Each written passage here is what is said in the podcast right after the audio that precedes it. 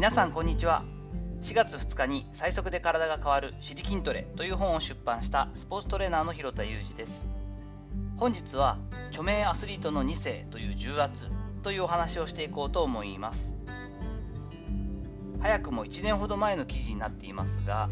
2世の重圧についてメジャーリーグの2世選手に聞くという面白い面白い、え、記事の投稿がありました。こちらの方リンク貼っておきます。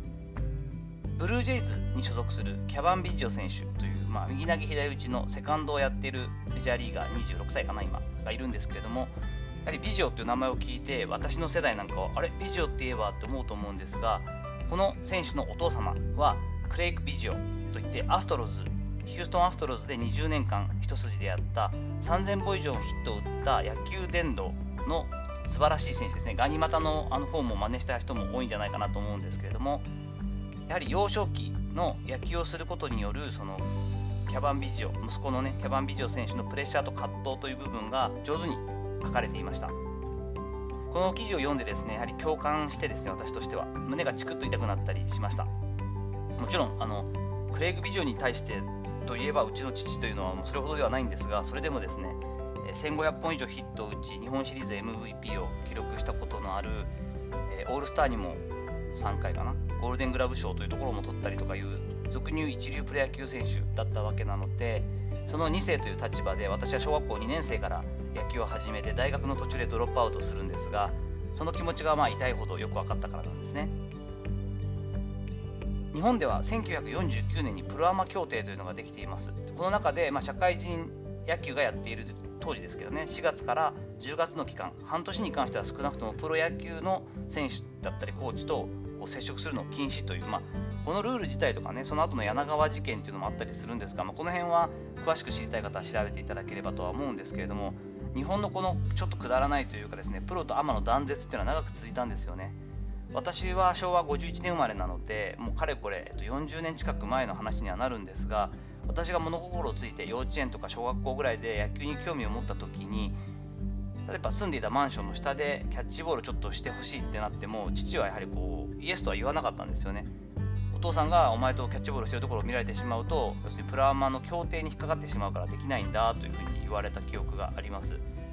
親子でキャッチボールをすることもダメだった時代ですね。今のように SNS がまあ全盛期ではないので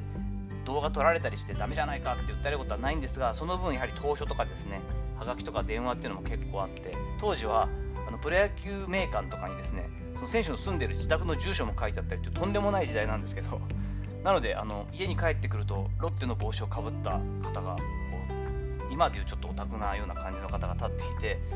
お父さん帰ってきませんか？って言われてすごい怖い思いしたのが何度かあったりとかそんな時代だったんですよね。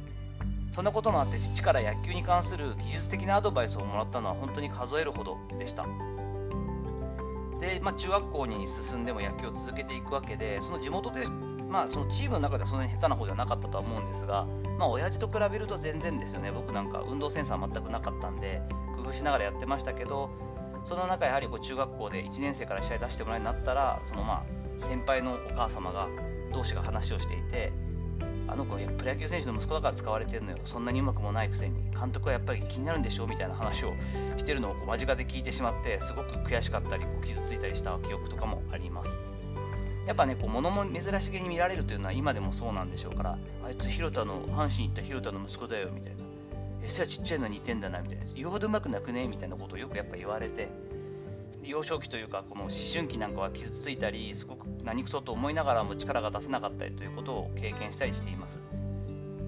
日本の野球界に関してはやはりもっと開かれた野球界になっていかないといけないんじゃないかなと思ったりはしています。現在その辺のプロアマの規定っていうのも随分あの協約か協会っていうのも随分あの緩くはなってきていて親子でキャッチボールしてるとこを咎める人もいないでしょうし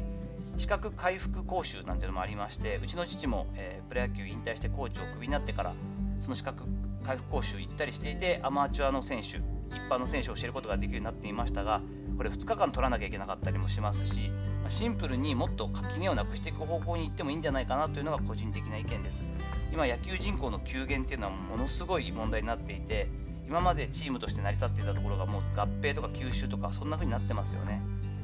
野球だけが人気スポーツだった昭和の時代と違ってどんどんどんどん他のスポーツとか他の興味が広がっていくのはいいことなんですがやはり野球をやっている人とか野球に関わっている方たちはもっと努力をしてというかもっと垣根をこう広げて、えー、気楽に楽しめるような野球界にしないと厳しいよなというふうに個人的には思っています。あとはですね、これは野球だけに関わらずですが、日本特有のこのマイノリティに対するキャパの低さみたいなのが足を引っ張ってるなというのも感じます。特にスポーツ選手に関しては、私はもうそこが一番許せないところなんですけれども、プロ野球選手だったり、J リーガーだったり、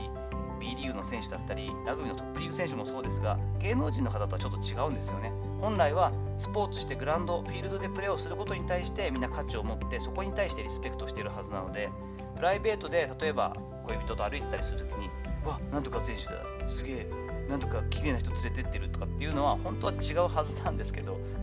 やはり日本っていうのが違うことであったりとか、少し妬みだったりっていうことに対して、すごく自分たちと違うことに対して排除したり、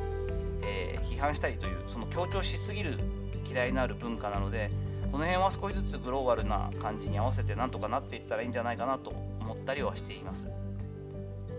個人としてはですね、まあ、その2世選手とか私は全然ダメでしたがあのそういった選手もあの今やってる選手もそうですしいると思うんですねでも結局自分は自分というアイデンティティを思春期だったり成長していく中で確立していくしかないというのは間違いないと思います。自分自身もそういった形で少しずつ克服していった部分もありますしそこがクリアになってくると私なんかの場合は父と違って途中からそのキャリアとしては支える側の人間、えー、トレーニング指導者としてコンディショニングコーチという名前で仕事をしていますからそうするとあ広田君のお父さんってあの広田さん？みたいな感じで、まあ、名前を覚えてもらいやすかったりアスリート指導をしているというところに対してこう、まあ、ストーリーを感じていただいて納得していただいたりといういい部分もいっぱいあったりするのでそして選手に対して接する場合もですねやはりその著名な選手の息子さんとか、えーと、いい大学出たところの選手とかドラフトな1位の選手とかっていうラベルリングをほとんどすることがなくてその選手そのものを見つめるということに対してはすごく真摯に私は行うようにしています。自分自身が本当にされて嫌だったことっていうのはやっぱりやりたくないのでそういった部分が選手との信頼関係を築けるようになっているという側面もあるわけでいろんなところで役には立っているのでまあいい方に生かせてるかななんて思っているので今もし日清選手だったりとかいろんなプレッシャーで自分じゃないことであの背伸びをしなきゃいけないなと思っている選手がいたらその部分はなんとか自分で頑張りつつ応援してくれたり分かってくれる人もいるのでやっていってほしいなと思っております。さていかがだったでしょうか。ちょっと本日長くなってしまいましたが、えー、2世選手ですね。アスリート選手アスリートの2世選手の重圧といったようなお話をしていきました。本日の話のご意見やご感想などあればレター機能やコメント欄にお願いいたします。いいねやフォローも嬉しいです。よろしくお願いいたします。本日も最後までお聴きいただきありがとうございました。この後も充実した一日をお過ごしください。それではまたお会いしましょう。広田裕二でした。